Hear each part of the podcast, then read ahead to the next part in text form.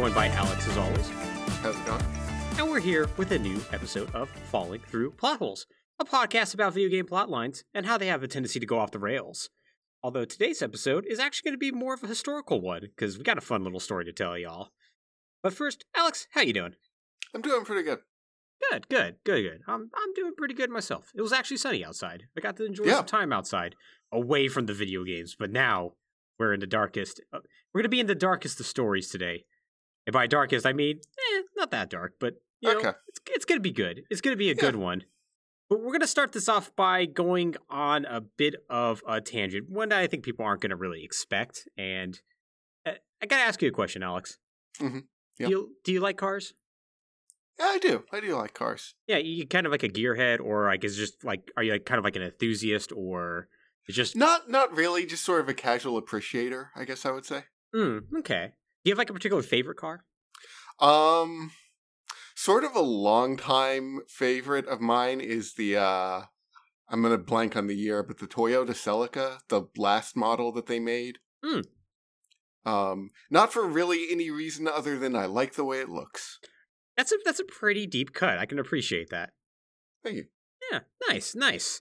I, I myself have never really been into cars too much, but I, I totally understand why like some people like are really deep into car culture. You know, hmm uh, like I understand why people would find expensive sports and luxury cars alluring, and like one would like some like people would like kill for a chance to like drive like a terrible Porsche. Like totally Mhm. understand.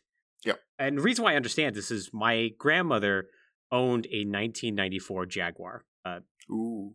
yeah, and you know my grandmother was uh, somebody of at least some level of means uh, in Mhm. California, and like all, she ended up like losing everything in the uh, the 2008 crash, unfortunately Uh yeah.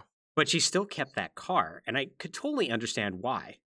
It's a status symbol, a sign you've Mhm. made it, and a way to tell everyone else you did.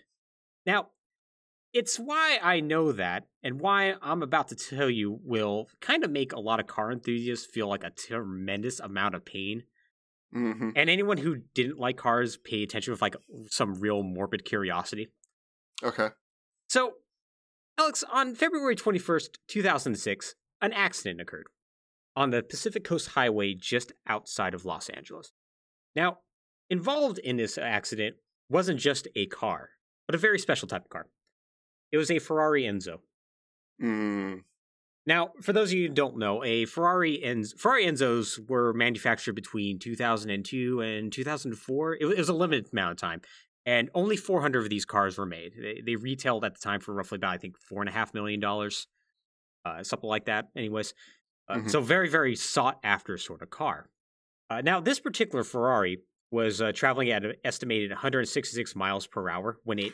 Oof. Oh yes, when it hit and it's a very aerodynamic car, Alex. It sure is.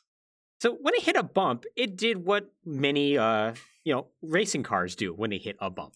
hmm It flew. Yep. Yeah. That'll do it. It will. So it lost control, it became airborne, and it hit a light pole. Sheared the car in half, completely Oof. obliterated. Back end of the car containing the engine block was instantly annihilated, spreading debris over a distance of about 400 yards, so four football fields. Okay. Wow. Oh yeah, and the, the front of the car wasn't any better though. Uh, it was shattered beyond belief, except for the cockpit, which, through a feat of engineering and owing to the fact it's based off the roll cages of professional race cars, completely intact. Damn. Yeah. When pr- police arrived on the scene, they found a passenger, an incredibly drunk Swedish man by the name of Stefan Eriksson. Hmm Now, Mr. Eriksson, despite all odds, only had a free, like a few bruises and a split lip. Now, it gets better because he claimed he was not the driver, but rather a friend of his named Diedrich had crashed the vehicle and then fled into the hills. Uh-huh. He did not provide a last name. Okay. Now, this is obviously very suspicious for a multitude of reasons, both in the moment, but just overall. Because, you know, how did a drunk Swede get a hold of one of only 400 cars in existence and survive his vaporization long enough to very clearly lie to the Los Angeles County Sheriff's Department? Uh-huh. Yeah. Yeah, all good questions. All good questions. And Alex, we're going to answer that question over the course of this podcast. Because in order to answer it, we got to start at the beginning. As we tell the story of a car crash of an electronics company and their overhyped, awful product, the Gizmondo. Oh boy. Alex, have you heard of the Gizmondo? I know the name Gizmondo, but I'm trying to think if I'm thinking of a different Gizmondo. You may be thinking of Gizmodo, which is yes, I am thinking of Gizmodo, the electronics journalist website. yes, yeah, the Gawker website that focuses on tech. Okay, yes. Mhm. Yeah, commonly mistaken. Fair enough. out. I do not know the Gizmondo then. Oh, this is going to be a wonderful story because, oh boy, this is a story that very briefly would meet, uh, like, basically make international news. Mm. Mostly because of this car crash, but also because of all the fraud. Oh, yep, that'll do it too.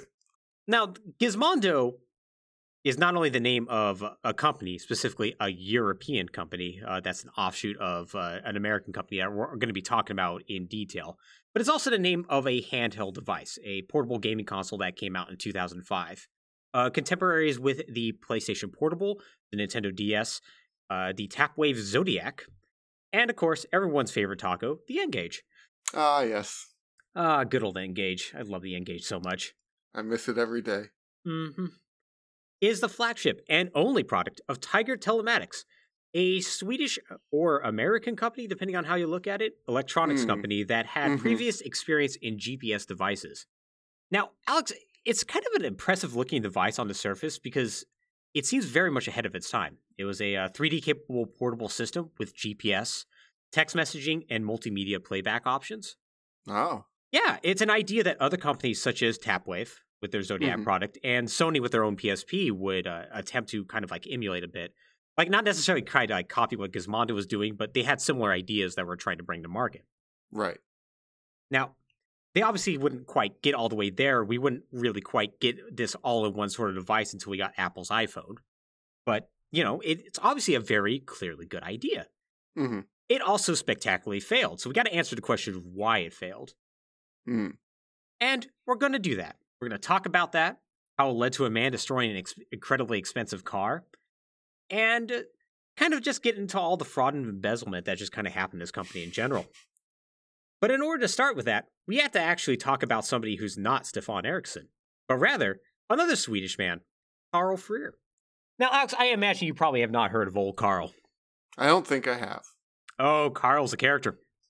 Because Carl, like S- Stefan, is a Swedish national. Mm. Now, tall, blonde, possessing a ton of charisma, and also kind of a volatile personality. Mhm. He's a man who's kind of like one of those natural salesmen. Uh, he's been described by employees at Gizmondo as somebody who could sell sand in the Sahara Desert, Mm. uh, ice to Eskimos, that sort of level. Right. Um, kind of guy who you he would fire you, rehire you that same day, and then send you off to go and try to woo investors, and you would be willing to do that. Like that's the kind of personality this man has. right. And it kind of makes sense given his background. Uh, his background is at first in his native Sweden. He ran a bunch of nightclubs that, uh, Okay. Through one circumstance or another that we might end up touching on later, uh, he ended up having to leave Sweden kind of dramatically. Oh. yeah. And he settled in Monte Hmm. Carlo, where he decided to dabble in another business selling used luxury cars. Oh boy. Oh, yes. A, a business that is definitely not shady, let me assure you. Nightclubs to used cars. That is an arc. Mm-hmm. And the arc only gets better from there somehow. Now, he apparently was very good at this, but you know, once again, for reasons we're to get into in a bit, he eventually decided to quit his job and go back to Sweden. Once again, just rather suddenly. Mm. And he's gonna go there to do what he's born to do, Alex. That's make GPS devices. Now, Ah. yeah, kind of unexpected, but you know, your life's work, it just sort of kind of pops up out of nowhere. Yeah. Yeah. Okay. You can't. You can't control your muse. No, you cannot. And so he founded a company called Eagle Eye Scandinavian in the year 2000. Now, Eagle Eye Scandinavian specialized in small portable GPS devices with like a simple black and white screen. Mhm. Uh, from what I understand, they worked pretty well for the time. Which, um, Alex, I don't know if you ever used like an old Garmin device or anything like that. Yeah. Yeah. I did. Yeah, you, you know, they uh, working They- is kind of air quotes. Yeah. They they'll probably get you there eventually. Yeah, yeah. They they take usually like five to ten minutes to actually capture the satellites and triangulate, and Yeah. and then maybe they'll drive you into the ocean, or maybe they'll drive you to the McDonald's. Either way, you're going somewhere. Yep. Now, apparently, these devices worked very similar to that, and so they were kind of successful because of that. Mhm. Now, he did that for about two years before Carl decided he needed to expand his company. Now, in order to do that, he would need a lot more money, more than GPS devices only sold in Sweden would really give him. So he decided to do something that sounds incredibly stupid on paper, hmm but it's going to work out really well for him in the long run.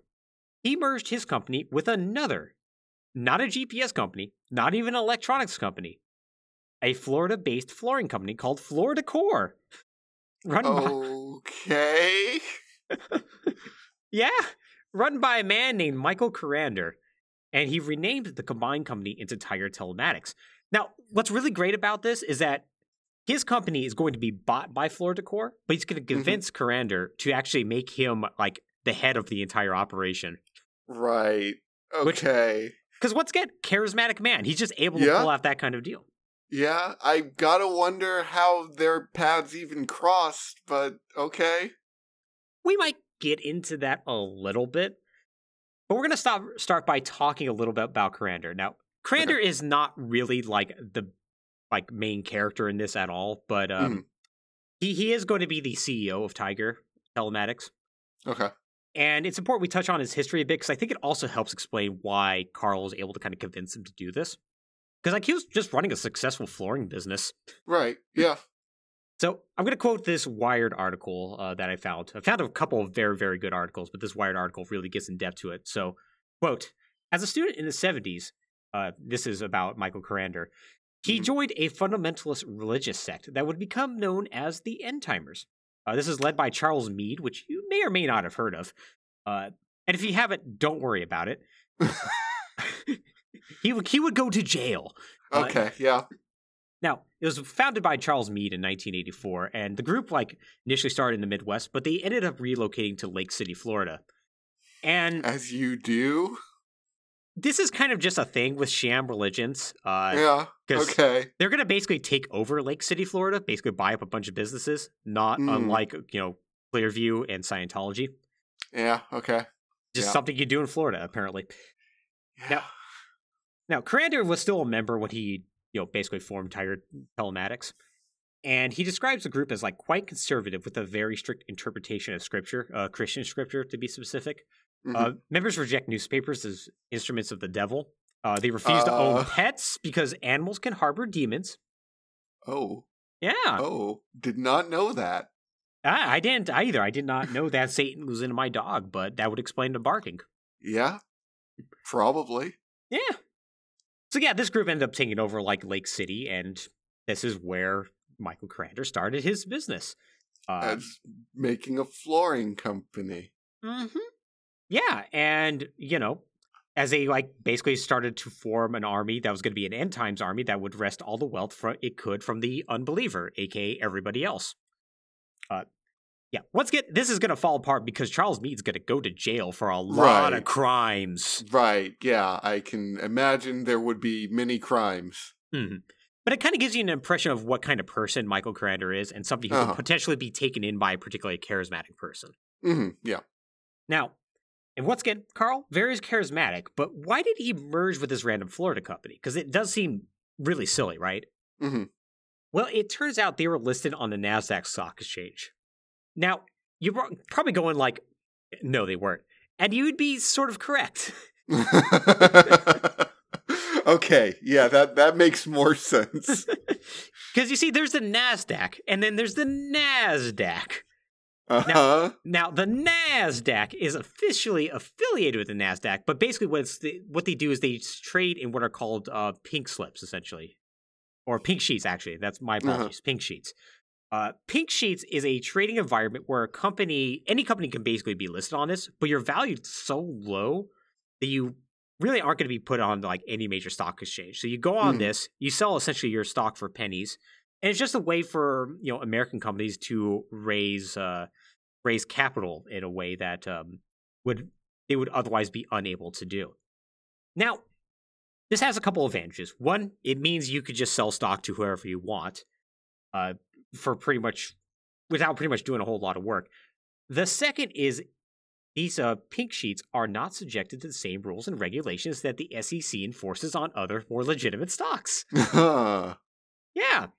So that's the reason why, say, Michael Carrender could be convinced to purchase a random Swedish GPS company for 7 million shares of stock in his own company, and then just kind of put everyone at this Swedish company in charge. Something that would probably get some scrutiny from certain people. Yeah, this sounds like the scam corner. Mm-hmm. Like, hmm, how do I put this? You know how with some video games, some online multiplayer games, um, Mhm. if they catch you cheating, they will just lock you to a server where only people who cheat go. Mm-hmm. Yeah, it's kind of like this. yeah, this this feels kind of like the stock exchange equivalent of that, where you just sort of if you have a small business, you can just put it here and maybe crimes will happen. Mm-hmm. Yeah, yeah, exactly. it, it essentially is what that is. But here's the amazing thing about this: they're going to Hmm. eventually break out of that MMO server of uh, of the pink sheets, and Uh-huh. they're going to start affecting a lot of other people around them. Well, that's unfortunate. oh, it's very, very unfortunate. But in order to do that, Freer's going to need some friends in order to help him out. Mm. And Alex, that is where our star comes into play. He brings in, among others, Stefan Eriksson into the company as a co director. Now, Alex, for those who knew Stefan, this might seem like an odd choice to help head a new technology startup. This is because by this point, Stefan, while unknown to the rest of the world, was incredibly well known to law enforcement in Sweden. Specifically, as a Ah. violent criminal. Uh, oh, yeah, Hmm, violent, you say? yeah, violent. Hmm. Now, you see, Eriksson's criminal career is a very long and varied list. So we're going to just keep to the big ones. Mm-hmm. So, for a short biography on him, he got to start at age 19 when, known as, and I'm going to mispronounce this, uh, Chuck Steph, or Fat Steve, he got his first prison term for robbing a bank van, which, not bad. That's pretty good for your first bank Yep, term, for your first Yep, uh, term, you know? starting strong. Yeah. So he served a short prison sentence where he decided he needed to think bigger. And by bigger, I mean he decided to assemble a crew and start selling drugs. Ah.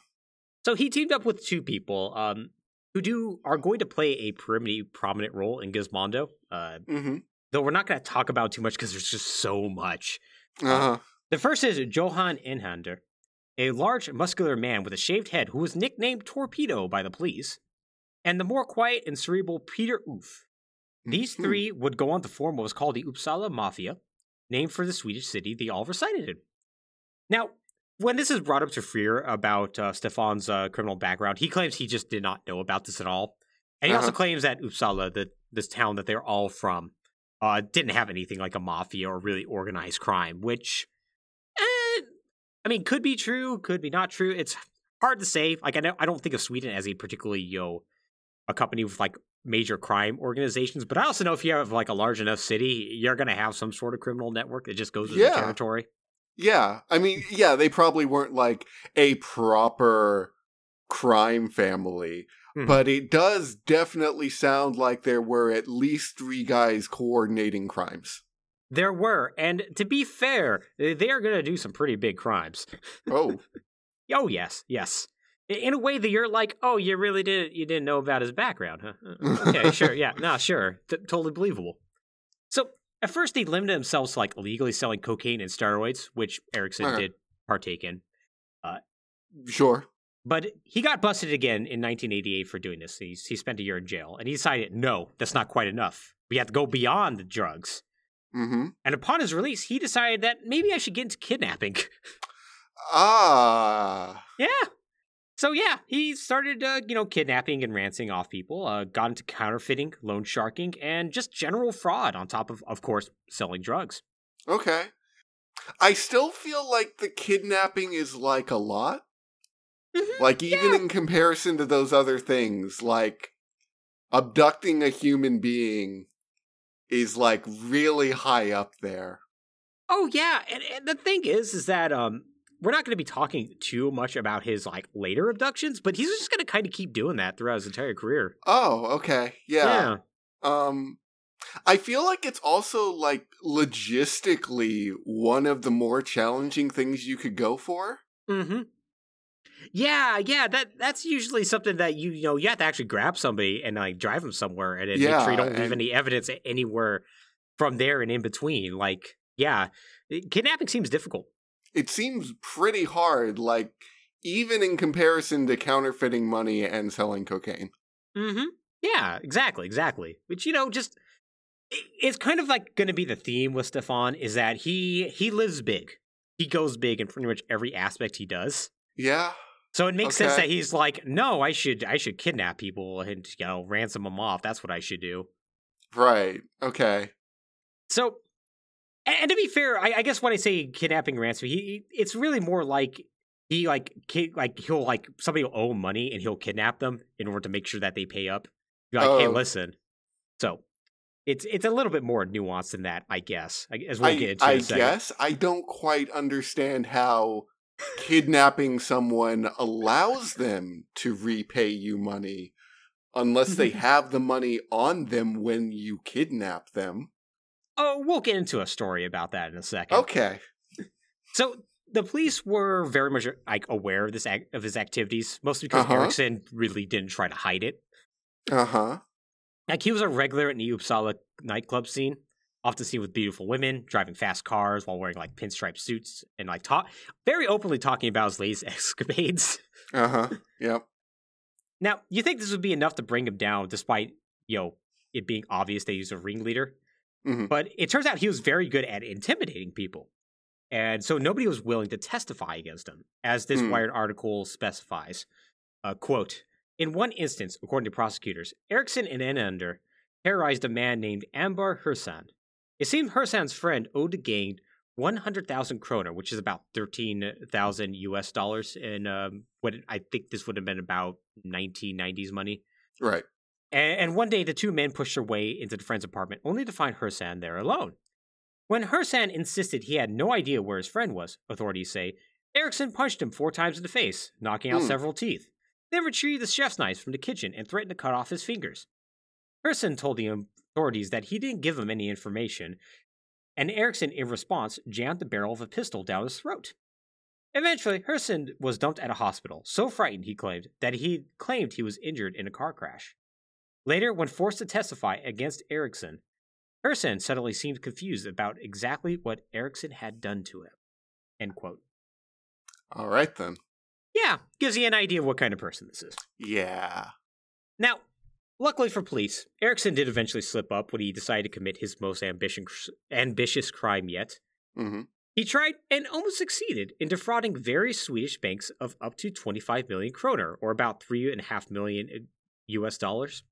Mm-hmm. Now he did this by like fraudulently withdrawing various amounts from accounts they did not own. They, they Right. re- the articles I read did not specify exactly how they went about this, but they somehow managed to get the money out. Unfortunately for Eriksson, he didn't do a good job about this and was arrested immediately. Ah. and was found with about five hundred thousand uh, uh, kroner in his pockets. So it's like, ah, okay, Yeah. Okay. They they got you on that one. they got him on that one. So he got convicted of gross fraud, counterfeiting, as well as some other unrelated crimes uh, such as assault, and he served a 10 year prison sentence and was paroled in 2000. So, how exactly did Carl Freer and Stefan Eriksson meet? Well, it might surprise you that Freers himself is a bit of a criminal. No, no, it doesn't really. oh, really? It doesn't. No. The man who had to suddenly leave Sweden under suspicious circumstances and then suddenly leave Monte Carlo under suspicious circumstances is, is a criminal? Who would known? Hmm. It appears that they had like initially met in the 90s because you know Eriksson would frequent the nightclubs that Freer ran in Uppsala. Now, after this ran his course and Freer went to Monte Carlo to sell luxury cars, he ran into a bit of trouble because you see, in 1999, he got in trouble for buying four luxury cars with bad checks. Uh, now, well, specifically, what would happen is you would buy the cars and you would cancel the checks, which Mm. is fraud. You can't do that. Right. Now, this next part is alleged because it comes from a source that is only referred to as James. Uh, he requested to remain anonymous f- for one of the various articles that I uh, I took uh, this information from. Mhm. Uh, and, and the reason he did so is from fear of retribution from Stefan Eriksson. So just Mm. want to put this out. This is the only primary source we have for this. But it kind of it kind of tracks, and it's the only thing I've read about a particular connection that Freer and Eriksson had before Gizmondo. So the story goes is that Freer was uh, arrested and charged for this little scheme, and prosecutors opened up an investigation to see if the cars he was trying to buy were indeed stolen. Because mm-hmm. it turns out they knew of his connections to Eriksson, and Eriksson himself dabbled in selling stolen vehicles. Now, this supposedly this investigation got back to Eriksson, who was still in jail at the time, and he sent somebody to go shut Carl up. Except Carl, being a very smooth man, instead turned it around them all, on them and got himself a business meeting with Eriksson, which is amazing. That's incredible. Oh Yeah. my god. Yeah, Carl's amazing. I'm, I, I kind of, I'm kind of rooting through for Carl through this entire story until all the crimes he commits. Yeah. So this is this is what alleged, like eventually led to Freer bringing Eriksson on board to Tiger Telematics.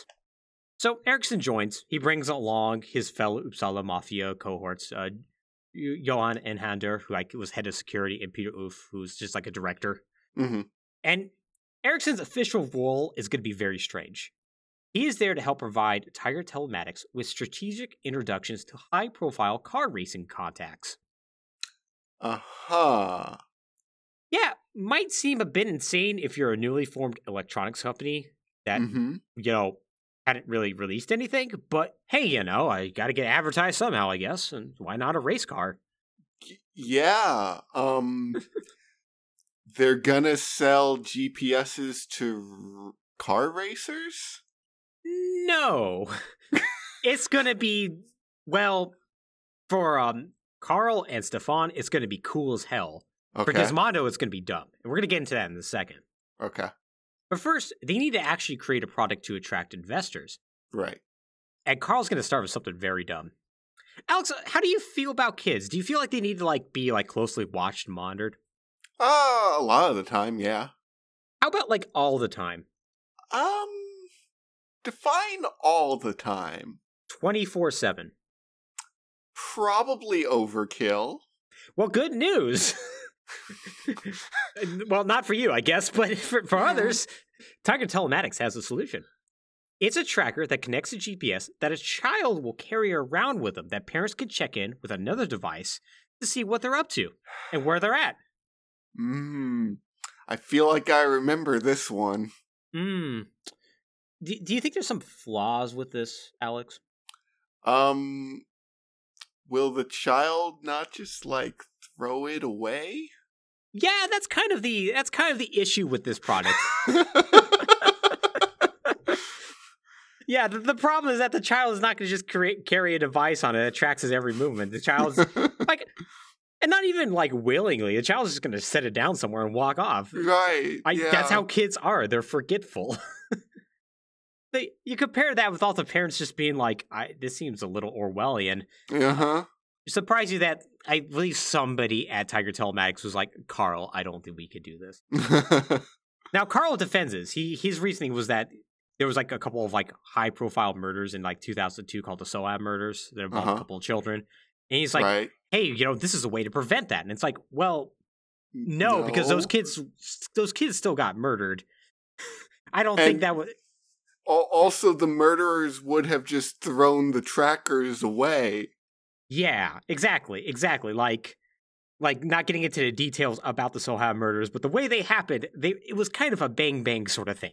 Right. So th- no child tracker was gonna was gonna help there. So it's like, n- no, this is not gonna work.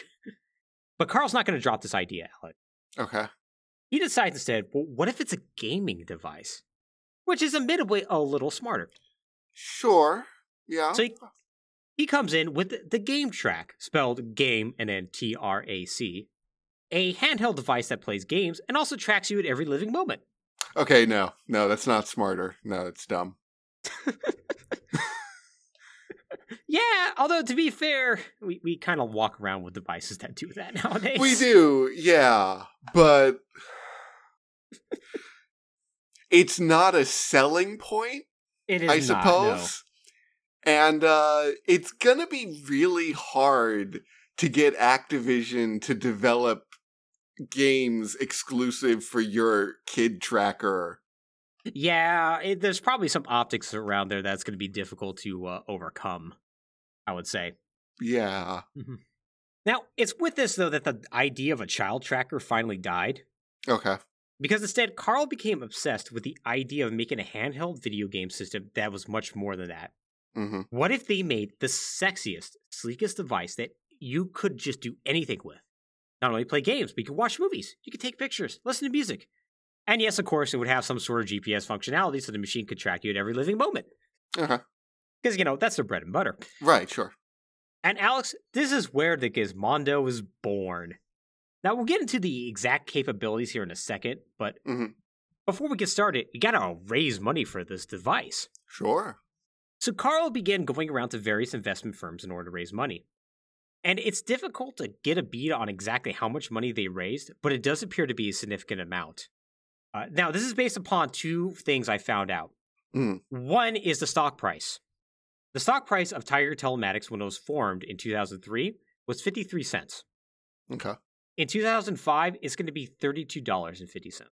Wow. Now, I'm going to presume, based upon how much stock, we're going to get into how much stock that Stefan Eriksson got. I'm going to assume that the 7 million floor decor era stocks are still available, Mm. which would mean the company would have been valued at around 3.7 million in 2003. And in 2005, they would have been worth about 227 million. A lot of money. A lot, a of, lot cheddar. of money. Yep. And this is going to track with how much money they are going to end up losing between 2004 and 2005, which is about $300 million. all right. Yep. That that all checks out. Yeah. And Alex, you're probably wondering how exactly did he go about raising this money? hmm Now, the first is obvious. Carl is a very, very charismatic person who throws Right. really, really cool parties. Parties that we're going to get into a little bit later. Okay. Uh, so there's partially that. Um, he's just very good at convincing people. The second is that, well, he may have padded his resume a little bit. Ah. So there was an electronics company that was out around this time. I think it's like a virtual reality firm or something similar that was getting a lot of hype in Silicon Valley. hmm Uh, I think it was called like VXtronics. And he Okay. claimed that he was the founder of a company called VXtronics, Uh-huh. as in V E E E and then Xtronics. Right. And so he listed that, yeah, he did that. And he also listed he was part of like some prominent London based like uh firms and whatnot, like investment firms that he totally Uh-huh. was not. Yeah. And probably my favorite thing though is when people are like, "Well, what's your like video game cred and whatnot? Do you have you like worked in the video game industry?" It's like, "Well, no, but I have a prominent uh, contact in the video game industry." And he had the head of the Xbox division's like signature on a piece of paper that said they, they had signed a deal with Gizmondo that he forged. Uh-huh. Oh. forged that signature. hmm Yeah, so you know, mild, So- mild fraud.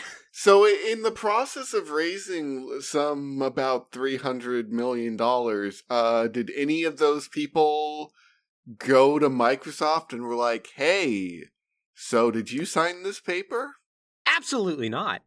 Oh, Alex, this is investment firms. They don't do homework. Yep. No, turn to the Millennium Investment Firms. What a time to be alive and rich. and still currently living if Theranos is anything to say. Yeah. Why do research? This thing sounds exciting. Yes, of course, have all the money. Oh no, you're failing? Well, I can't look bad. Have more money. Mm. Oh, the tale of every company in Silicon Valley. It's great. Pretty much. I honestly, this just shows how much of like a pioneer Gizmondo it really is. Yeah, yeah, kind of. They were like, just, just, just, just lie. Yeah, they're just no like one's gonna ask questions. They aren't. And if they do and they find out that, oh, I just gave a bunch of money to like fraudsters, like, well, I don't want that to get out. It's going to Right. look bad. Yeah, it, they'll just double down. It's it's perfect. With all this money, Tiger Telematics got to work on developing the Gizmondo. But what exactly is this device? Mhm. So, Alex, the Gizmondo is an all in one gaming device meant to be a direct competitor in terms of power and feature set to the Nintendo DS and Sony's PlayStation Portable. okay. Uh, the plan now DS was released in 2004, and the PlayStation Portable was released in 2005. It was capable of, at the time, cutting edge 3D graphics uh, that would that was uh, controlled via four face buttons and two shoulder t- triggers and a D-pad. Um, in fact, I'm going to just get a picture of the Gizmondo real quick and send it to you, Okay. uh, just to give you an idea of how this thing even looks. Because it's, let, let me put it this way: it's not exactly a sexy looking. device. Yeah. Also, I feel like if they were going to lean into the cutting edge and have 3D graphics and all that, they would want to maybe look into an analog stick of some sort. Yeah, you you would think so. Like go with like either the nub pad that like the Mhm. PlayStation Portable did, or I guess, well, do what Nintendo did and be like, how about we use the the, the touchscreen? Yeah. Which not a good decision, but hey, you know They tried. D-pad. All right, there you go. Yeah, take a take a look at that baby. Yeah, let's take a look. Oh my. Yeah, not exactly a pretty device. No, uh it it it looks like an old GPS device. It it kind of does, yeah. Um, and then the model you're looking at is technically a revision that uses a rubber shell uh, instead of just like a kind of a, a stainless steel like looking shell. Uh-huh. But they, they're both essentially the same. Right. Right. Yeah. Um, so yeah, not exactly the coolest looking device. My understanding though is that it actually was a pretty responsive device for, as far as controls were concerned. Like apparently the the shoulder triggers were good. The the Mm. buttons were actually had a like good response to them. D pad was good. Okay. So apparently they actually put some good work in actually making it control well Mm. for what it's worth. Now, so it had all these, and it and it also, of course, had multimedia playback capability. So it could play most major video and audio formats available at the time. Uh, You Uh-huh. would load them up uh, either by connect- connecting it directly to like a Windows compatible computer or using an SD card. Okay. Uh, it could receive text, but it could not do calls via SIM card. And in fact, it required a SIM card to even work. Huh. Yeah. Uh, had a digital camera, which was kind of terrible. Right. Yeah. and Makes was sense. promised yeah and it was promised to have fully functioning gps capabilities and an app store at launch uh, in fact the gps functionality was going to be core for at least one of the versions that gizmondo was going to be released uh, now all this for $400 alex Yeah. Uh an app store you say. an app store yes uh, no idea what was going to be on that app store because it never came out Uh-huh. Yep, makes sense. But you know, it makes sense. You know, like an app store, like well ahead of its time. You could throw stuff on there, download it the internet. Sure, cool. Yeah. Um, they ne- don't. I don't know if it actually had like Wi-Fi capability. So, Yeah. I mean, I guess you could use the SIM card to connect. But I I guess yeah, if if you wanted to oh god, downloading over s- cellular data pre free 3G, yeah, yeah, yeah. Mhm. I'm sure it'd go well. I'm sure it would just be perfect. So, Alex, do you think four hundred dollars is too much for a portable gaming system? It's a lot. Um It is. That's that's way more. That Xboxes and GameCubes and PS3s retailed for three hundred, if I'm not mistaken. Uh, you are correct, and I believe that the um, I believe the Nintendo DS was like, was it two hundred or two hundred fifty dollars around this Something like that. Yeah. Yeah, yeah. So, uh, needless to say, uh, given that this was supposed to be a direct competitor to that, not exactly a good look.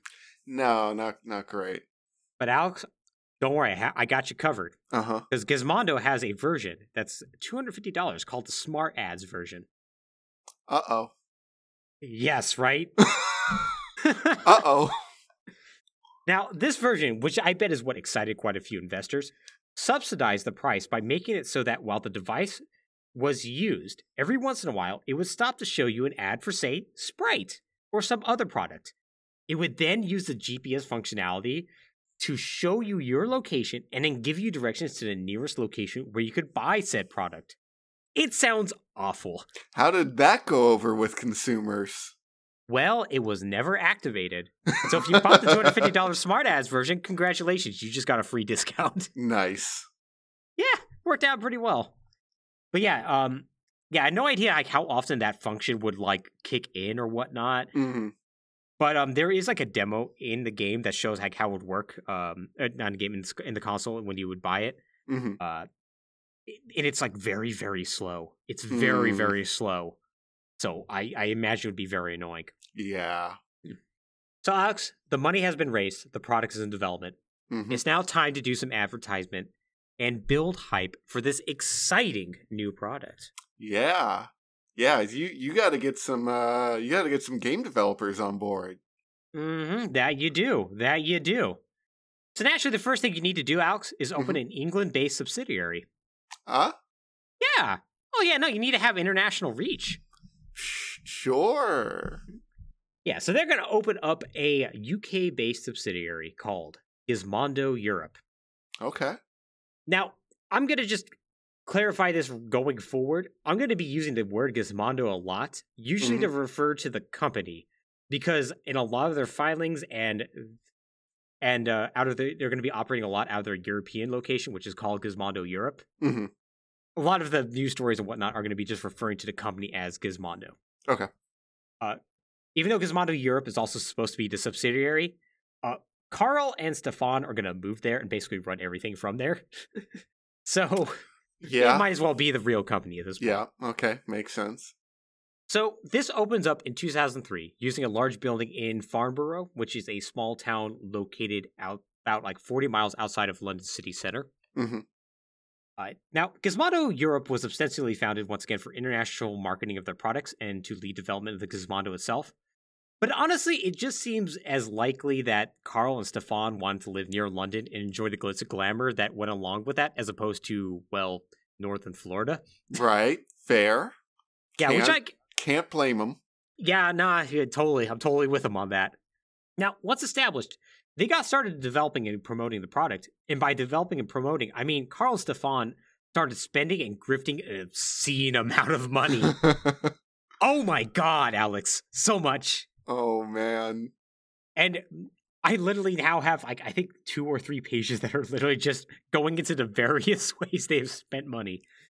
Cause they are going to get ambitious with this. So let's talk about how they pissed away an obscene amount of money. Yes. Let's do. So to start, this is easily the most money either of these men ever had. And Carl was convinced that the best way to market the Gizmondo was to make it the sexiest object imaginable. And for him, that was like, we need to host like high profile parties and events. We need to have sexy women around. We need to do all these sort of things to give notoriety to our product. Uh huh. Yeah, like he defended that uh, using that mindset in a article in an interview he gave to Eurogamer after all this went down. Uh huh. So Carl and Stefan began hosting a bunch of high-profile parties, uh, both at their private residences in London, because of course they lived in London, Uh huh. Or at the home of venture capitalist Joe Martin, who was one of the wealthiest men in London and a huge investor in Tiger Telematics. So there, they would give gifts of like luxury watches, uh, spend a ludicrous amount of money on bottles of alcohol, and flatter potential investors with beautiful women. Women which, suspiciously, Carl and Stefan couldn't seem to run out of. Now, the reason why they couldn't run out of women is because as soon as Gizmondo Europe was formed, hmm they bought a 75% stake in a London based modeling agency called ISIS. Okay. Sure. Yeah. Which meant, hey, guess what? We are guaranteed beautiful women that we can just put at any event.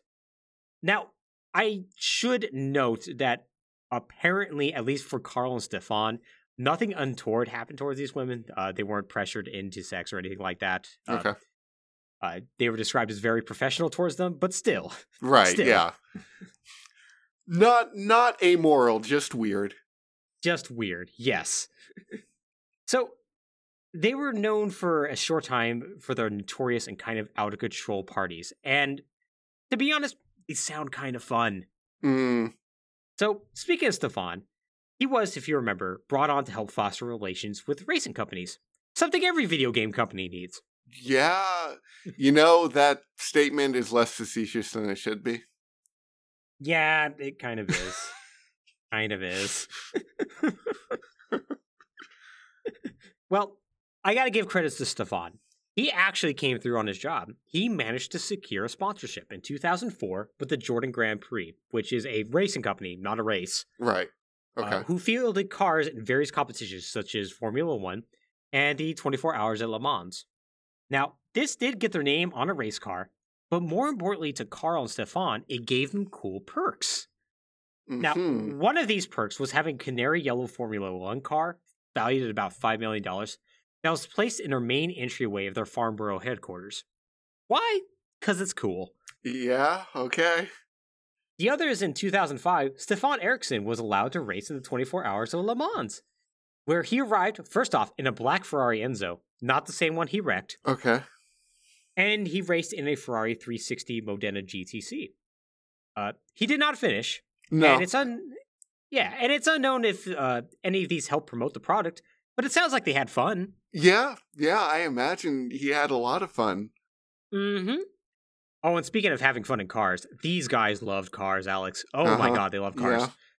Carl and Stefan never went anywhere in a Corolla, let me tell you. Yeah, I bet. Now, if they weren't driving a Ferrari, they were arriving in like a Rolls or something similar. It was like to the point that I almost bet they thought a Porsche was beneath them. Mm, yeah.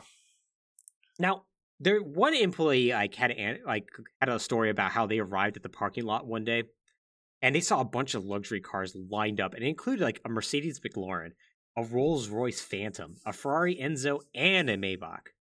It it should be pointed out that the Enzo, of which only 400 were made, Gizmondo Europe was known to be in possession of two of them. A not statistically insignificant amount of a certain car. yep. Now, Carl, when he was asked about this by Eurogamer, noted that, well, a lot of this was exaggerated, and that some of the vehicles that were there were aren't weren't his or company cars, but they were actually owned by staff, which is a Mhm. lie. Yeah. Although to be fair, he's also not going to be wrong about the company cars, but we'll get into that in a bit. Now, Alex, perhaps the biggest and most ill-advised expense the company made, however, was the opening of a flagship store on London's Regent Street. Now, I don't know if you're familiar with Regent Street at all, but it's one of London's premier shopping districts, and like it's home to one of the first Apple stores, for instance. okay. Microsoft like opened up a like a store on Regent Street in 2017, Mm. and then closed it two years later when they decided actually we don't want to have flagship stores at all. Yeah, that sounds right. hmm Now, this store was dedicated to doing one thing, Alex, Mhm. and that was selling the Gizmondo, a product not yet in stores, but also the only product this company even had. okay. Does that seem like a does that seem like a bad idea to open up a flagship store in 2004 when your product doesn't come out in 2005 and you have Ye- no other products? yeah, a little bit, especially on Regent Street. yeah, it seems like a bad idea. This store was expensive not only in its rent, but what was installed in the store itself, because of course he had to be extra about this. Right, of course. As this article from The Drive describes, quote, in 2004, Gizmondo opened a high-profile flagship store on London's exclusive Regent Street. They spared no expense. The rent was 300,000 US dollars a year, and the store was built to entertain. Top to bottom black marble, 750,000 US dollars worth of state-of-the-art 3D TVs, 48,000 US dollars of Bang & Olufsen phones and cameras, numerous bars, for reasons, and a Uh-huh. sound system worthy of a mega club. Even the toilets were lined with Swarovski crystals. End quote. Why Now- the toilets? I don't understand that. Like that line actually almost makes me feel like this is like maybe a little exaggerated. Because that seems like, even for me that seems like a bit Uh-huh. much. Like not out of character certainly. Right, no, but just like what? But why? Yeah, Why? right? Yeah, it's it's all very very strange. And like photos I've seen of this location do like check out for like the the black marble that was there, the TVs and whatnot. So Mhm. like like I don't have any reason to necessarily not pleased, but yeah. Now, if all this seems like a terrible way to market a new portable, well, Carl didn't see it that way. As he would later explain to Eurogamer, quote, This is a big money business. Just to put things in perspective, we developed a Gizmondo at a third of the cost of what Nokia spent on the N-Gage. Start okay, looking through I the mean, one was also trying to be a cell phone, but we'll ignore that part. Start looking through the accounts of Sony and Nintendo, and you'll find the money we spent on development is chicken feed. That's not necessarily true in Nintendo's case either, but that's for, that's for other re- stories. That's another Yeah. story. You can't go in half hearted. The plan was, obviously, that they were going to take this product and launch it on a worldwide platform. To do that, we had to spend what we needed to spend on the marketing side to make ourselves heard. End quote. Alex, you want to know what some of these necessary marketing costs also included? I do. Uh, buying a decommissioned Tomahawk cruise missile. Why? The Tomahawk cruise missile, by the way, can hold a nuclear weapon on board, by the way, a nuclear warhead. Right, yeah. Uh, they painted it with the Nintendo and Sony logos on the tip of it and proudly displayed it in front of their headquarters. Uh, Alex, I know you're probably not familiar with Farnborough at all, but um, it's home of one of the first RAF bases, Royal Air Force bases. Mm. Do you think they were happy about a new a Tomahawk missile just being displayed prominently very close to their base? Probably, probably not super jazzed. No. No, literally a day after they installed it, they literally got contacted by the military and they got rolled up on. Wanting to know why do you have a why do you have a nuclear cruise missile? How did you get this? Mm. From what I understand, um, they explained it and it was expected, and they were like, "Okay, fine, whatever. You can have your stupid missile, you idiots." Right. But still, it's like this is not this is not necessary. This is not Nope. necessary. Nope. This, of course, Alex, though, doesn't get into the financial compensation that Freer and Eriksson themselves received. Mm. Now, Carl claims that Gizmondo execs did not receive any compensation in 2003. Uh huh. This appears to be mostly true, but they most certainly did in 2004. Right. Now, in 2004, Freer himself was awarded a compensation package totaling about $2.2 million. Uh, this did not include his wife earning 174,000 from Gizmondo for unexplained consultancy services, uh, which might not seem like an egregious amount, mind you, until we remember that he's also a majority sh- uh, shareholder in the company. right. So he's got a lot of money. Right. It was enough for him to buy a Hampshire estate and fill it with luxury cars and motorcycles. That being said, we don't have too much more about his financial picture overall. Uh, he's eventually going to buy a yacht, so we know that much. But beyond that, that's about as much as we know. Okay. fair Eriksson, on the other, Eriksson, on the other hand, of course, we know a lot more. Yeah. Why would he It's- keep anything secret? Why would he be? In 2004, he earned roughly about $867,000 worth of uh, salary. Uh, this included uh, $1.3 million in bonuses, and he also had an automobile allowance of about $104,000. $100,000. Uh huh. Now, the real valuable thing, though, is that when he was brought on board, he was gifted 884,000 shares of Gizmondo stock. Now, while it's held on all this through 2005 when it was at its peak value, but if he did, that would be a maximum value of over $28 million. Hmm. And once again, it's safe to assume that Freer had a similar amount, if not more. But Alex, it wouldn't be enough to legally earn $28 million. No, of course it wouldn't. Oh, you have to grift as well. Mm-hmm. And this gets into the final way Gizmondo spent a ridiculous amount of money. Outright, outright grift and scams that personally benefited Eriksson and Freer. Uh huh. So, Alex, obviously the Gizmondo needs games. Sure. So they contracted out to numerous video game companies. Now, some of these were legit, like for instance, EA and Ubisoft actually released games. Mm-hmm. Um, we don't know the financial side for Ubisoft, but EA was paid $5 million to port uh, FIFA. Okay. and it was actually a decent version, all told. Hmm. Uh, Um, but they also contracted other indie developers. First was Northern Lights, which received a three and a half million dollar contract to develop games. Uh, it was later found out the company was uh, co-owned by Freer and Eriksson, Okay. and this was not disclosed. Right. Yes, which is illegal. That's yeah. That's illegal. The second was a studio named Game Factory Publishing. They received a $4 million contract and was later found to be owned by a friend of Freer's. Hmm. Yeah. Now, as far as I know, neither company would deliver a game for the Gizmondo, but this wasn't the only like weird like shell companies that would just strangely get Gizmondo money and then later be found to be owned by either Freer or Eriksson or both. Uh huh. This is just going to be a recurring theme. Yep. So they just were using that to kind of launder money out. Uh, I guess spoiler alert that uh, three hundred million dollars that they lost, hundred fifty million of that's unaccounted for. Oh wow. Yeah, Where could Wonder it why. be? Where could it be? So, Alex, as 2004 ended, the Gizmondo's launch date of March 2005 was fast approaching. Now, keeping in the spirit of the company, Freer decided he had to go all out with a huge launch party, held at the Park Lane Hotel in London.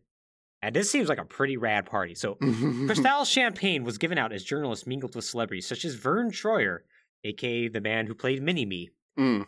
and Gizmondo's staff were also there as well, just kind of being very confused, I'm sure. Yeah, probably. Recording artist Pharrell Williams and Busta Rhymes were both flown from the United States. okay. And, and Sting from the police gave a performance. Sure. Sting might as well be there. He might as well.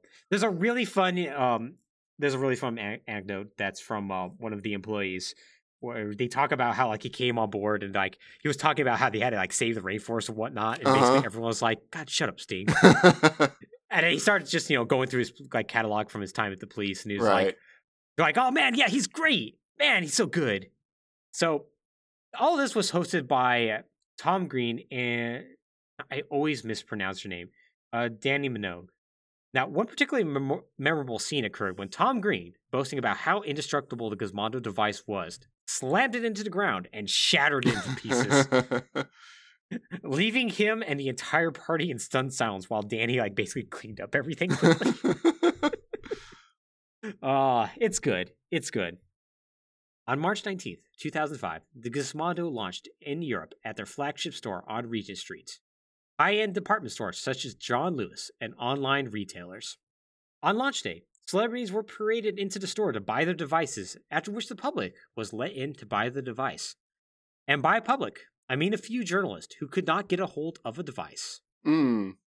Now, once the public also went in, they could not get one either, because despite considerable hype as well as a lot of buzz that consumers were dying for the product, there were no long lines at the store for the device. Yet, despite this, it also couldn't be found. This is because, Alex, the device's hype, Mhm. popularity, and even stock was unsurprisingly artificially built by Gizmondo. Uh-huh. So, what happened here is kind of a multi step process Mm-hmm. What happens is that Freer and Gizmondo had falsely portrayed machine as being heavily desired by the public at large. Now, they did this by a couple of things. Uh, first, obviously, they had a marketing company that just built up hype and whatnot. Uh, Sure. They had they had like a deal with MTV Europe that uh gonna come back to bite in the butt later. but they also duped journalists and retailers in a way that's kind of bonkers. So they assembled a fake call center at their headquarters at Farnborough, Mhm. and this 10 person team was put in a room with large windows so journalists could like see inside, and it gave the appearance that they were fielding calls for the Gizmondo device. Given that they were constantly on the phone, it made it seem like there was a lot of interest, and so it was reported as such. What really happened, though, is that this 10 person team was calling retailers posing as customers, either asking if the Gizmondo was in stock or demanding they try to get it in stock. oh boy. yeah. So you can see what was happening here, right? Mm-hmm. the the like the feedback loop that's like occurring. Now, here's the thing though, retailers really didn't bite on this, and even if they did, it wouldn't have mattered because there's just not enough inventory. Right. Now, I don't know exactly why there wasn't enough inventory, but Eurogamer reports that the device was hard to find in their flagship store, much less anywhere else that was supposedly in available at retail. And given the device was either available either in like retail catalogs or bizarrely high-end department stores, Uh-huh. Yeah. There's only a yeah, there's only a few places to look in the first place, so it's very easy for journalists to figure out. oh, okay, there's just there's just no inventory. There's none. They, they they just didn't make any. Yeah, and like this was somewhat deliberate to give it the impression of scarcity due to popularity, Right. but it also had it also had the issue of no one buying the device, which is a problem when you're a company trying to make money. right. And you only have one product, Yeah. which you are artificially creating scarcity of. Yes. But here's the thing, Alex. In lead up to Gizmondo's US launch in October, the idea was that the supply issues would be sorted out. And but even by the time like this launch date was coming around, people still weren't buying the device. Mm-hmm. And while its hype was largely artificially built, there were people who did legitimately want this. Right. So it begs the question, why wasn't anyone buying it? Alex, would you believe it's because Carl Freer can't shut his mouth? Yeah. Yeah, Yeah, I would. Kind of goes without saying at this point. So, in the lead up to the launch of the Gizmondo, Freer had big news to announce to the board of directors. They were working on a new device. Uh, what? Very ambitious, I know. This device would have an improved battery life and a new wider screen in response to Sony's PSP, or PlayStation Portable. Uh huh. On top of that, the designs showed off had very clear Xbox branding on it. These the plan was to have this device come out either late 2005 or early 2006. Uh, Now there are quite yeah yeah you, you seem confused by this. mm-hmm. Now there are quite a few members of the exec team who thought this was an absolutely terrible idea, as obviously no one was going to buy the initial Gizmondo if a superior version was right around the corner. Yeah. Yeah, that seems uh that seems reasonable to believe. Mm-hmm. Mm-hmm. And once this product was announced to the public, their fears were real- realized when people just stayed away. Now, the problem, of course, was only compounded by reports of the first run of Gizmondos being kind of terrible machines. Right. Uh, had few games worthwhile for the system. Uh, GPS functionality barely worked. Like you literally like, there's a lot of reports of like people buying the device or testing it out in a Gizmondo store, and like the GPS not working, so they had to like walk outside and hold it up in Oh. order to sync. Uh-huh. Not a good look. No. So nobody bought the device and they decided to wait for the better one, Mm-hmm. which, spoiler alert, did not exist. It basically Yeah. existed on a napkin. Yeah, there it is. Yeah, it was not in production. It would never be in production. Carl just announced it to generate hype. But in turn, he might have simply put the final nail in its coffin. Mm-hmm. So, the device came out. Some games came out for it. Uh, the most prominent being Sticky Balls, uh, a game that is apparently good. Okay. Right. Sure. mix of yeah, it's a mix of like billiards and uh, the puzzle game bu- uh, Bust a Move. In a way. okay. Yeah, okay. but beyond that, there just wasn't really anything with it. And once it launched in the U.S. in October, it wasn't really any better. Mostly because you couldn't buy it anywhere. Once again, Right. except at like mall kiosks, Ooh. which is a- which is amazing to me, given that they were like, "We want this to be the sexiest device ever. We have this store on Regent Street," and the U.S. is like, "Oh yeah, man, if you go to the Sunland Park Mall, there's a little kiosk. Right. It's it's right next to the other kiosk that has that sells all the stupid keychains that are knockoffs of like Sonic characters. It's, it's wonderful. People people will definitely spend four hundred dollars at a mall kiosk. Absolutely, all this all the time. Yeah, that's their favorite place to spend four hundred dollars. As an aside, I almost did once spend hundred dollars on a copy of Kirby's Dream Land Three at a mall kiosk. Okay, well that I mean that's fair. What what can you say about that? That's Kirby three. yeah, that's that that that's just good investment there. yeah. So yeah, all this is going down, and you know this would be bad enough for Freer and Eriksson to probably make their leave, but it actually isn't what's going to cause them to decide to jump ship. Uh huh. Because in the lead up to the launch of the Gizmondo in the United States, Freer and Eriksson caught wind that an article was about to drop in a Swedish tabloid, and I'm going to mispronounce this, Aftonbladet, that basically detailed the entirety of Eriksson's criminal career. Ah, there it is. Yeah. And so the second these two heard about this article, they kind of saw the writing on the wall and immediately submitted their resignations to Gizmondo. So this took Michael Carrender by surprise, because at this point, Freer and Eriksson had moved to Los Angeles to support the Gizmondo's soon-to-be equally disastrous launch in the United States, Mm-hmm. to the point where they bought like individual Bel Air mansions, because of course it was going to be there or Malibu Right. and um, like buying yachts and doing all sorts of stuff. And that was like the general accepted idea that that's the reason why they moved out there. But uh, as this Wired article makes clear, this and the resignations might have been because of a different reason, maybe even separate from this news article. Quote Following such a public debacle, most executives would be distraught, but Freer and Eriksson had moved to Los Angeles in anticipation of Gizmondo's U.S. launch. And by the time the company shut down, both were ensconced in multi million dollar Bel Air mansions. What's more, Freer, it seemed, was getting into a new venture. Uh, editor's note, of course he is. He began financing a startup called Zero Mobile, which was staffed in part with former Gizmondo employees. This company would not take aim at Sony and Nintendo, but at Verizon Wireless and T-Mobile. Like tele- Tiger Telematics before it, Zero would be built around a single technology, but this time a cell phone advertising system similar to one designed for the Gizmondo. hmm And just like Tiger, the new firm would be financed by taking over a company with an over the counter listing. In this case, a company called Desi TV. I really wish I had time to look into. Renamed it and then selling off the newly created shares. End quote. So they basically just decided to redo the scam. right. Yeah. Just do it again. Yeah, which Grifter 101. Yep. Uh, as far as I know, this did not take off. Uh, there is a, a mobile company that is called Zero, but it's Mhm. New Zealand based and seems to have no relation at all. Although, oddly enough, they were formed in 2005, which did throw me off. Yep. Okay. Regardless of all this, with the failure of Gizmondo in both Europe and the United States, it was all but assured the company would go out of business sooner rather than later.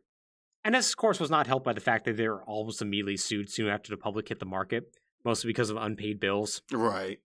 That deal with MTV uh, Europe that I mentioned earlier, uh, where they intentionally, but they basically what they did is they had an advertisement deal with them where they would talk about the Gizmondo and then they would pay for advertisements. Mm-hmm. Well, they got MTV to talk about them, Uh-huh. and then they canceled the deal at the last minute. Uh-huh. So they got sued over that. Yeah. The Jordan Grand Prix sued them for unpaid bills, and even their advertising company, uh, Ugly, I believe is how you pronounce it, sued them for much of the same. Uh-huh. Uh, and that is not counting investors who sued them and everything. A lot of people sued them. Yep. Gizmondo shares dropped to a low of $7 per share. And in January 2006, both Gizmondo Europe and Tiger Telematics declared bankruptcy. Now, Alex, this should be the end of the story in some ways. You would think. Yeah, you would think. And it should have gone down as kind of a weird story that wasn't really known to the wider world, except, well, Stefan Eriksson decided to destroy an incredibly rare car shortly after this. Yes. And that's where we get back to the start. So to catch everyone up, on February 21st, Stefan Eriksson was found on the side of the road with a split lip after after destroying a Ferrari Enzo. After being found by sheriff's deputies, uh, he claimed he wasn't the driver, but rather his friend Diedrich. He was the driver, and he fled into the hills. What was more perplexing, however, was that a second man was present on the scene an Irishman by the name of Trevor Cardy. Now, Trevor, oh, Trevor has a good story. He claims he's a good Samaritan who stopped to help out the two men involved in the crash. He was driving with a friend in a Mercedes, and they saw him, and he got out to check out on him. mm-hmm. But after he got out, his friend, who's a jerk, drove off, leaving him without a car stranded on the highway. I at like three in the morning. Totally normal Uh-huh. behavior. Yeah, that's what friends do. Yeah. Now, Trevor claims he then stopped another car, borrowed his cell phone, and called the police. So at this point, it should be pretty obvious that Eriksson was obviously the driver. There was no Diedrich, and Trevor was actually the passenger of the Ferrari. Uh-huh. But it somehow gets stranger. After the sheriff's administered a breathalyzer that showed that Eriksson was under the influence of alcohol, uh, he was 0.09 and the legal limit in the state of California is 0.08. Mm-hmm. Uh, Eriksson decides he needs to get out of this because this is a DUI. Right. So he flashes a fancy looking badge and claims he's part of a police anti terrorism force. Oh no. Oh, I bet you didn't think this was going to go this direction, did you? Oh no. That's too big, man. Oh, it's too big. but it gets too bigger. big a lie. Oh, it gets oh, it gets better because here's the thing, Alex. Mm-hmm. It's gonna work at least briefly uh-huh. you because you see the police there are not buying this, but soon a black SUV arrives and two men pop out, flash some official looking badges, and claim from the Department of Homeland Security, and that Eriksson is with them, is an agent, and they need to speak with him alone. Mm-hmm. Now, this spooks the hell out of the sheriffs. And this might seem a little strange, but this is not long after 9 11. Right. And the Department of Homeland Security at the time had quite a bit of influence. Right. And so the sheriffs backed off. They're like, no, we're not going to mess with this. Fine, do what you got to do. Mm-hmm. Now, this is going to be a mistake because, surprise, surprise, they're not actually DHS agents. Right. So that Good Samaritan uh, that uh, that Carney talked to earlier, he's going to call the police the next day, and he's going to actually have a tip that he actually was there on the scene and he was going to stay until he looked inside the totaled Ferrari, and he happened to find a very likely illegal in California Glock 40 automatic handgun with a large capacity magazine, Uh-huh. and he went, "I need to leave," which fair. yeah. like because we're not going to get we don't we just simply don't have time to get into all the other crimes that uh stefan's going to commit while he's in california alone Uh-huh. so kind of makes sense that he decided to like just leave and get out of here so and just to clarify for everybody uh, california very strict gun laws Yeah. Large capacity magazines, Class C felony. Yep, not gonna not gonna go easy. Automatic handguns, also a felony. See, I was gonna say, like compared to everything else, a DUI doesn't seem like it's really worth cooking up an anti-terrorism grift for. Uh, but yeah, the the gun felony thing that makes more sense. yeah, it, it does. It does. Oh, and you know, I actually didn't write this down, but we're actually doing pretty good on time. So, Alex, how do you think they even got those badges? I'm gonna assume theft. You know, something actually more legal and disturbing. Well, Oh. okay, the, the Department of Homeland Security badges are illegal, but the badge that Stefan had actually was legal. Because you see, the story goes. eh, There's actually conflicting stories on this. The Mhm. the article I found for the Drive claims one thing. The article I found from the Wired claims another. I'm gonna go with the Wired article because I found um, that story show up in more more sources. Okay. Uh, but honestly, I, either would be believable. Mm. So the story goes is that there was a transportation bus company that was on the outskirts of, skirts of Los Angeles, and then one day Stefan Eriksson shows up in a Ferrari because of course, All right. and he basically talks with the owner of it. The owner was worried about security in his location, Mm-hmm. and it turns out in California, you can actually form a private security force if it's a large enough organization. Uh huh. And so, in exchange of being put in charge of this private security force, he would install cameras all around his bus stop, essentially. And so the guy was like, "Yeah, sure, sounds good to me. Let's do Does this." it? I mean, he gets free cameras. as far as I know, those cameras were never installed. Okay. Sure. But Eriksson got a shiny free badge. yeah, so technically Oh my he's god. Oh, it gets it gets even weirder, by the way. Um, as as we'll get into in a second. Uh huh. But we have to get into the immediate aftermath of this car crash. Okay. This is what turns the Gizmondo story from a Swedish and weird tech world story into something that was briefly a major news story. Okay. Because as mentioned, it's not every day that a Ferrari Enzo, one of 400 of its kind, is destroyed in Mhm. such a spectacular fashion. And it didn't take long for Eriksson's criminal history to become incredibly well known. And unsurprisingly, the police were like, oh, we actually got to take action about this. yeah. Yeah. So it, it took a little while. They collected some evidence. Blood tests at the scene came back that proved he was indeed the driver of the car. hmm And on April 6, 2006, Stefan Eriksson's Bel Air mansion was raided.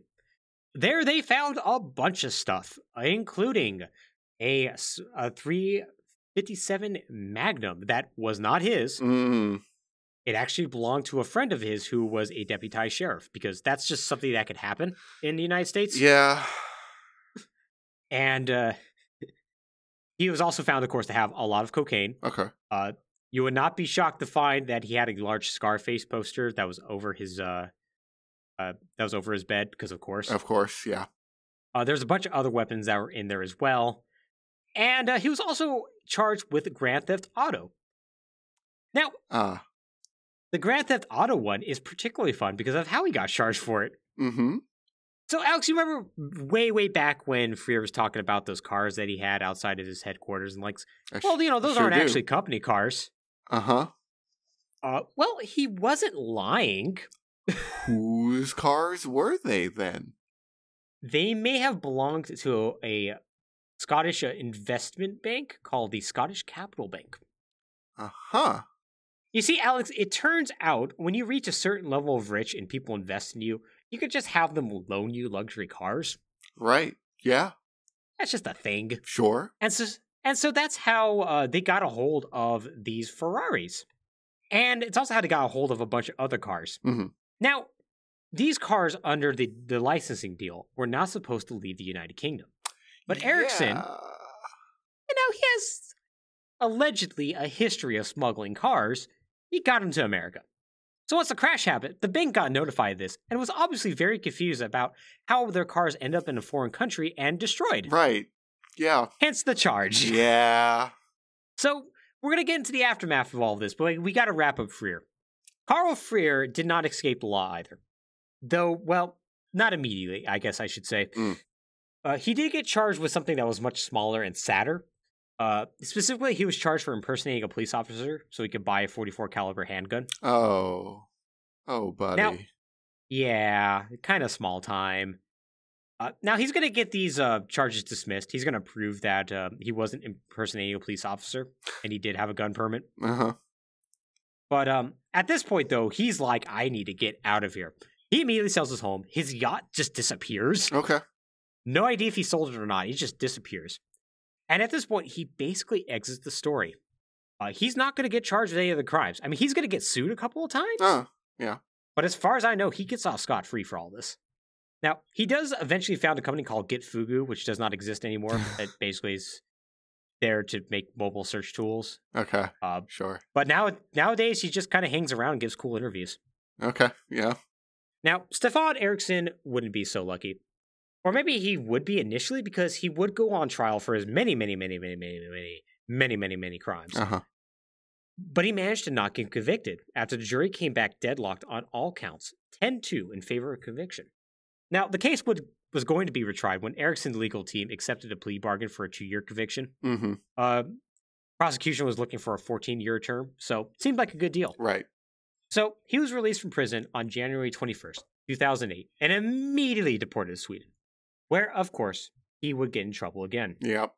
In 2009, he robbed a woman named Daniela Kovacs and her boyfriend of about 100,000 US dollars worth of items, such as artwork, clothing, shoes, and a video game console. Alex, you want to guess what video game console it was? Was it a Gizmondo? Yes, it was. because you see, Daniela's boyfriend was Peter Oof, Eriksson's old running mate. Oh my god. Yeah! He was swiftly convicted and spent 18 months in prison. Now, as of this moment, he is a free man, from what I understand. Mm-hmm. Uh, the most recent news I found on him is that he was facing drug charges in Sweden as of 2014, but there's no other news to be had of him. Okay. All in all, Eriksson and Freer managed to lose over $300 million during their time at Gizmondo, and as of this writing, it is unknown where at least half of that money went, and it likely will never be known. And that is the story of the Gizmondo. Wow. Right? Wow. Just just crimes all the way down. All the way down. And like I said, I did not get into even half of it.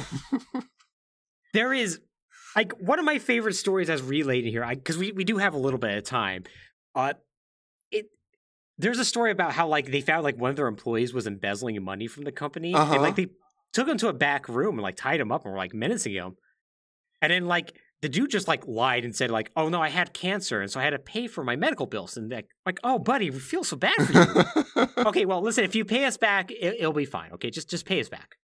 And then he immediately like fled to Ireland uh-huh. Yeah. and was never seen of again. Yeah. Like it's like like there's just stories like that that are just all throughout this, and it's it's just amazing. Like because like they do a lot between the years 2000 and 2005. It's it's an amazing story. Yeah. It's oh, it's something. Mm-hmm. Mm-hmm. And you too, listeners, can take lessons from this because it turns out, you know, tech firms nowadays they operate by much the same rules. Yeah, it's pretty similar. It hasn't changed a whole lot. I'm not saying that you should go out and, you know, you know, fraudulently reproduce the signature of the head of the Xbox division in order to, you know, start up your own tech startup slash video game company. But if you were to do that, it technically has worked before. I am not endorsing this, but you could. oh my god. Man, yeah.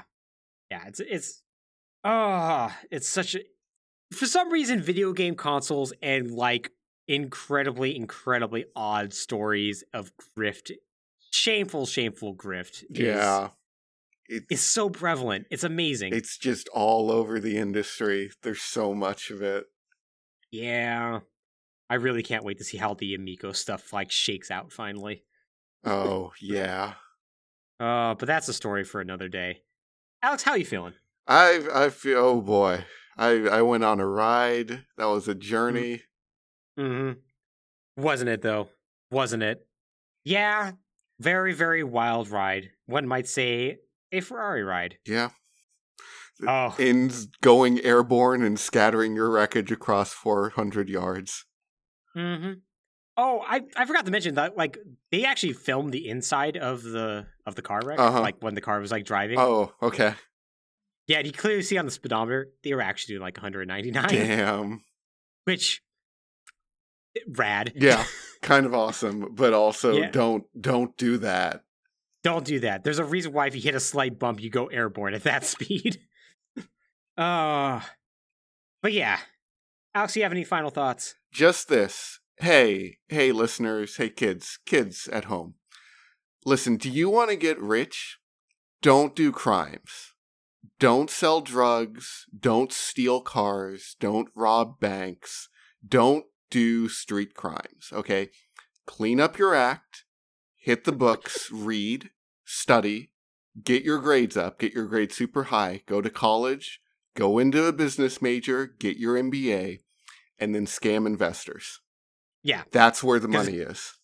And it turns out it's basically legal. You you the key is to get credentials good enough to lie to rich people, and that's how you Mhm. get rich. And here's the good news rich people are stupid. They're very stupid and very very eager to make money. If you tell them you can make them money, they will give you money. Mm-hmm. They will. They 100% will. Just have have more confidence that you should have some vague credentials and like lie, but d- don't don't take the lie too far. Yeah, it just, can just technically lie be a crime. right on the edge. And then every you know every few lies throw a really awesome party with their money. hmm Exactly. Make sure it's their money. Yes. That's the key. and that's going to do it with that heartfelt life lessons from from Michael and Alex. And if you want more heartfelt life lessons or listen to about to stories about video game plot lines, you go to ftp.podbean.com or search for Falling Through Plot Holes on the podcast service of your choice. But I think we're going to do that. We're to we're to end that at that point there. That was a really good transition, Yep. and then I flubbed the ending. Hooray! Take care, everybody. Goodbye.